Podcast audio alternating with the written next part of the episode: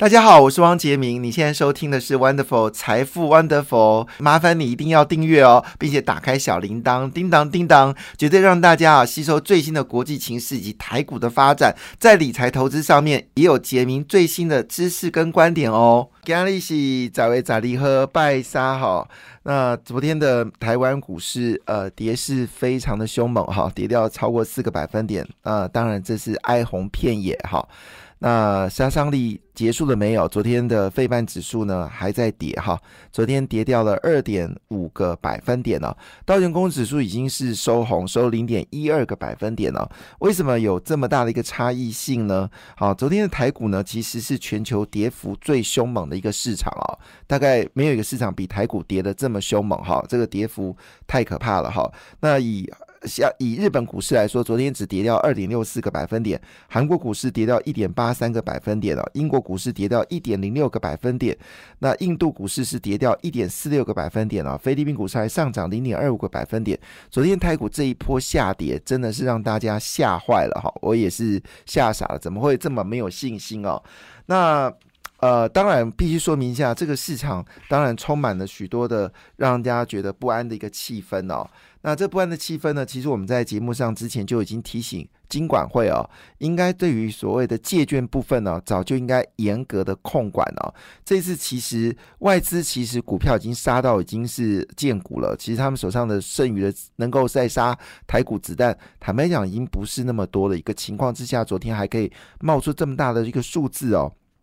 借券放空绝对是这个最糟糕的一个方式哦。那早在这个三个月前的时候就提醒了金管会哈，那金管会呢似乎执迷不悟哦，那么到今天才宣布哦，就是借券要做更大的一个控管。其实外资是台股最大的杀手，这个早就已经众人所所知了。但是外资卖掉现货，哈，他亏钱离开。那也就罢了，但是呢，最可怕的事情是，有一些不孝的这些大股东，竟然把他的股票借给外资来放空哦。这件事情早就已经让大家觉得不可思议。事实上，借券放空在全世界并没有太多国家执行哦。台湾其实是一个很奇葩的国家，还在有什么借券放空哦。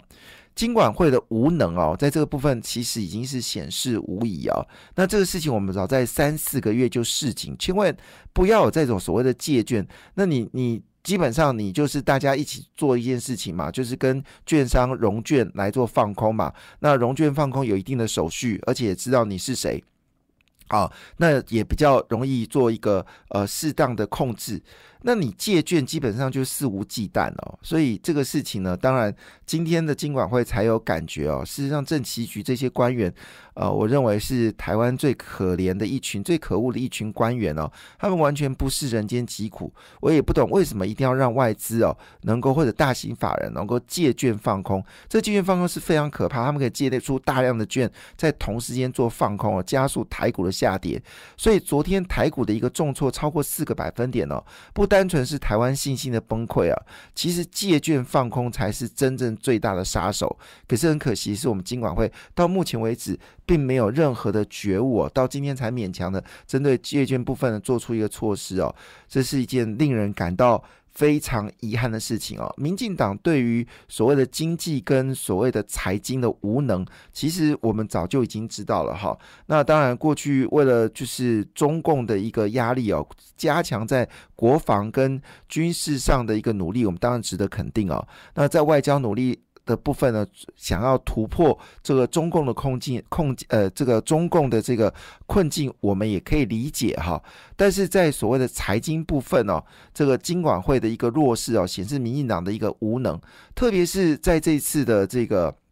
防疫保单部分哦，就显示呢，因为我们现在很难想象，保险司的司长还在位置上面，还被拍照，这个简直到不可思议的一个状况。全世界在今年一月份就已经说，欧盟恐这样的一个这个就是呃就是这个病毒呢，基本上是没有办法防治的，所以没有再保公司呢愿意再保有关这个防疫险哦。但是呢，据了解，这些寿险公司原本是要取消所谓的防疫保单哦，但是呢，是金管会的金融部分呢啊，受负责寿险的打了电话给这些保险公司要求续保，所以目前为止啊，产险损失呢是高达一千两百亿哦。那有些网友就说啊，啊，这个过去赚这么多，吐一点有什么关系呢？对不起哦，我们所说的这些事情是要单一来做讨论哦，所以也就产险并没有赚到六千亿哦，产险并没有赚到六千亿，好不好？是总体的金融业，主要是银行业好赚的比较多哈，所以这个产险基本上可能很多公司都面临到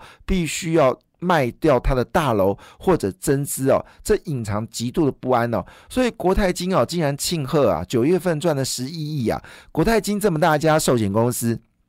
只赚十亿这件事要庆贺吗？所以表示一件事，这个重伤程度哦，其实已经造成对金融业的一个不信赖程度大幅的增加。那加上我们这次这个股票市场里面就提醒，绝对不能让外资哦借券。那这个部分呢，金管会也没有办法作为哦。其实整个过程当中，暴露一件事情。呃，我们整个主管机构呢，是不是已经成为就是台湾经济成长的一个重大的一个阻碍呢？好，那在早期，当然我必须承认啊，说金管会呢，呃，财民进党执政呢，至少有一件事做到，就是不让金管会或财政部的官员哦，那么去接任哈，就是关谷行库的董经董事长跟总经理，但是台面上还是有一些。当时马英九残留的这些财政部的官员、国库署的官员，或者是金管官员，那么。直接退休哦，就是无缝接轨哦。这些呃，我们说的这些金控公司或者大型的公股行库的董事长跟总经理，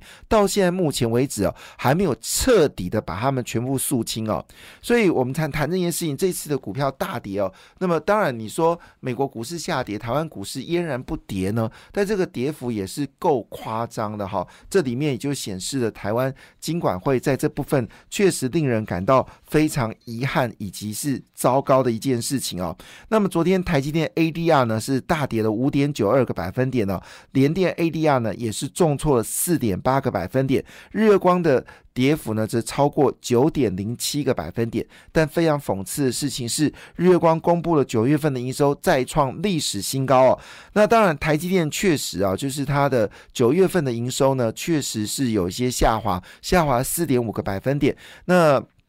加上台币在九月份跌了四点五个百分点，所以隐藏的部分呢，台积电在月营收部分呢是有减码减少了，应该是将近十个百分点呢，但是它的。总体业绩跟去年比还是成长的，那么这个情况下，当然让市场感到非常担忧。但是呢，在就国外的股市来看的话呢，其实 M D 的跌幅已经缩小了，M D 跌幅只跌掉零点三一个百分点哦。那这个高通的跌幅还算蛮大的，跌到三点九九个百分点。可是呢，可是呢，昨天的联发科跌幅只剩两个百分点了，所以联发科相对是比较抗跌的。另外，美光啊，在昨天呢就记忆体大厂美光在昨天呢是大涨了四点五三个百分点哦。那么，呃，重要的一个呃产业呢，安静哦，就是我们说的这个寿险公司大涨了五点。二七二个百分点哦，好，那当然在这个情况之下呢，避险情绪呢，事实上是在增加当中哦，美元还指数呢还是维持一个上涨的格局哦。那昨天美元指数呢是报一百一十三点二九哈点指数哦点，但是比之前的一百一十来说呢，还是没有到前坡的高点哦。那回头一件事情，当然就主要是来自于就是美国的这个呃，就是升息的状况到底是如何呢？事实上，前任的美国的这个联储局的主席呢，啊，Bernanke 呢，已经正式发表说法，他认为呢，好，Bernanke 刚刚拿到了诺贝尔的这个呃这个呃金呃这个诺贝尔奖学诺贝尔呃奖得奖哦，那但是非常讽刺的，他是量化宽松啊得奖哦，可是量化宽松呢，其实。背后也是造成这一波呃整个市场通货膨胀真正的理由哦。那很很讽刺的事情是，造成全球经济大崩溃的这个诺贝尔的这个得奖呢，这个竟然呢是是造成现在全球经济大下跌的一个主要的元凶哦。但是不论怎么样呢，他也呼吁哦，就是美国应该考虑哦，要停止升息了哈。当然，我们说这个升息的部分呢，基本上来说。它其实背后的理由还是来自于拜登对于通膨，他必须要表态，而鲍尔呢是顺着这个拜登的理由来做这个操作。很可惜啊，鲍尔失去了所谓的金融中立的一个状况。这就像我们台湾的央行，其实也差不多。那明明房地产涨这么凶哦，我们央行呢昧于就是房地产还是所谓的这个按照这个呃就是内政部长的说法呢，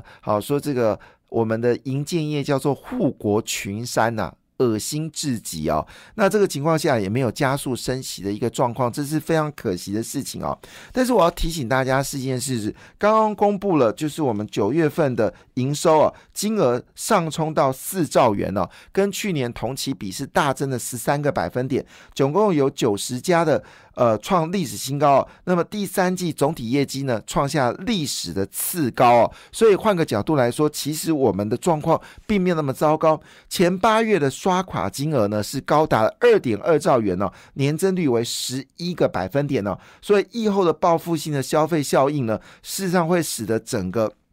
啊银行业认为今年的这个呃这个我们说的信用卡的部分呢，还会再创新高哦。那当然在这个情况之下，台积电的下跌，呃，主要的原因还是来自于就是来自中国这一次的一个所谓的这个我们说的晶片的一个控制。法案哦，那这部分来看的话，其实对于台湾真的影响性有这么剧烈吗？好，我们来看看这件事情哦。事实上，就在这个当下呢，有一家公司哦逆势操作，叫国巨哦。那么今天新闻说，国巨的这个陈泰明呢，透过几多次的减资哦，他们现在满手现金哦。那么这个现金情况之下呢，他做了一个逆向的。操作，因为欧洲现在状况不是很妙啊。那么国巨呢，在做了一个大型的并购动公并购的动作，在十月十一号呢，斥资新台币二十四点八亿元呢，买下了欧洲一家百年企业，叫做赫利士集团下的高阶温度感测事业部。那么在明年第一季呢，就要并入合并潮。报表有人说呢，这是最后一里路哦，就是完成高阶产品的最后一里路。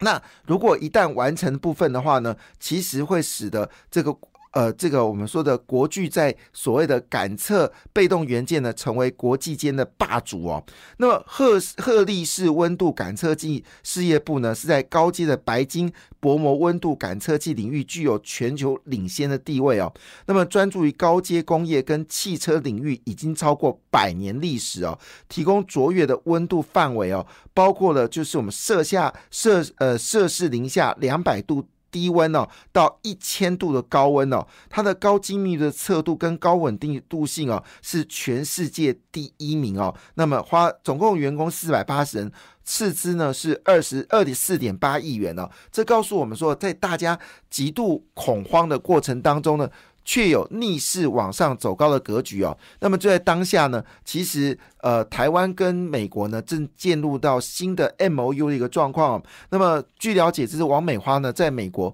渴望可以签下，就是台美在所谓电动车里面的一些多方面的一些合作方案呢。那当然最大的推手是来自于红海 整个。